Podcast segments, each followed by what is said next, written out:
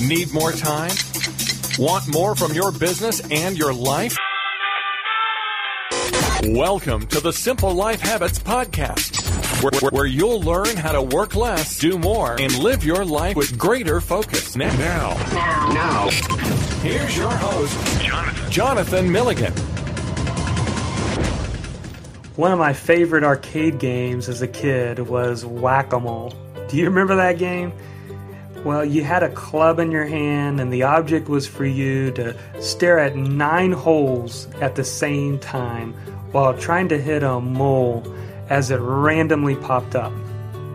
Well, did I just describe your workday? I know mine has certainly felt like that at times. For a long time, experts claim that those who are great at multitasking are the most productive employees. Well, I want to say today, not true. And I'm going to share with you how to stop multitasking once and for all and how it's really robbing you of the ability, ability to focus and get things done.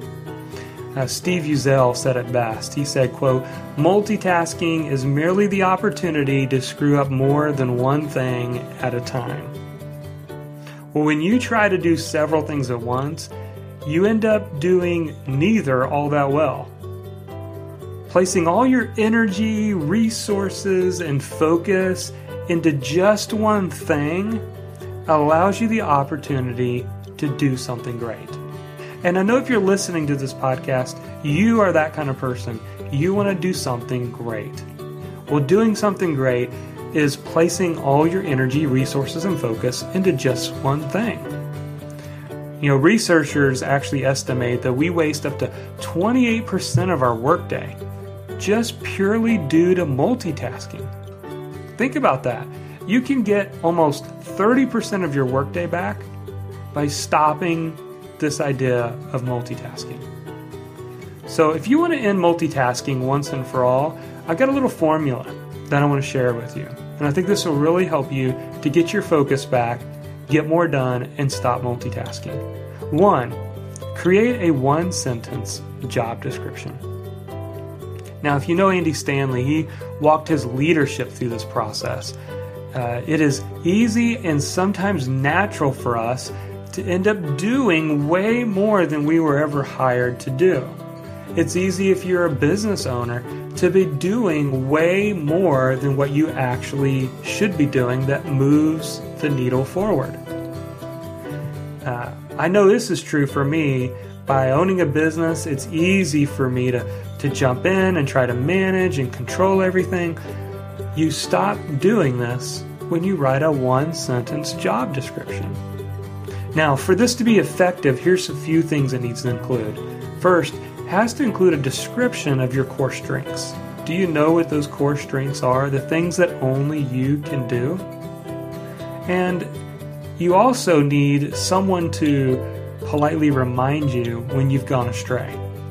Maybe that is an assistant that works for you, maybe it's a coworker, maybe it's somebody in a mastermind group, but they can kind of rein you back in and say, Do you really need to be spending time doing that? That's not really in your core strengths. So write that one sentence job description so that you know if all else fails, this is the one thing that I need to do well. Two, schedule a minimum of three focus sessions this week. Once you're clear on where you add the most value, you need to carve out time to work in a state of flow. Now, for me, this is in the mornings. Like I've mentioned in other podcasts, do creative work first. And that's what I do is it helps me to get in a state of flow by carving out my mornings to work on my creative work first. Uh, a great book, The One Thing, Gary Keller talks about how our willpower is like a like that that laptop battery or the cell phone battery. Your energy decreases as the day goes along. So don't schedule as best you can anything in the mornings that's going to keep you from doing your best work, your creative work. I block them out and I call them focus sessions on my calendar.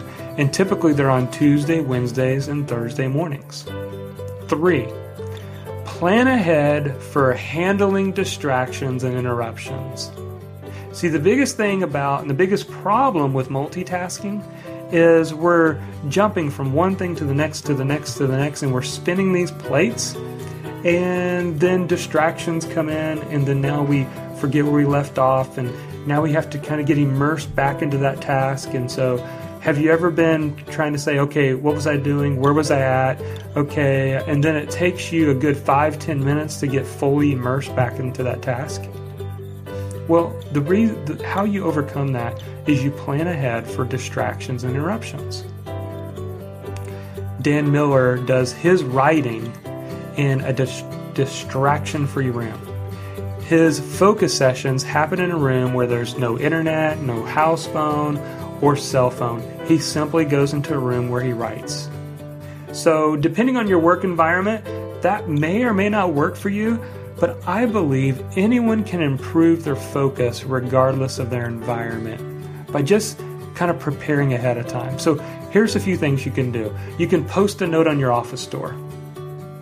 People are less likely to knock if there's a note on the door that tells them politely when you'll be available.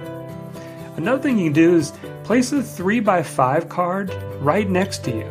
I, often will have a 3x5 card or some post it notes sitting right next to me so I can immediately write down any to do, a thought, a distraction, and that really helps me with those internal distractions because what often happens is the reason why we stop doing a task to go do another is because we think we're going to forget to do it.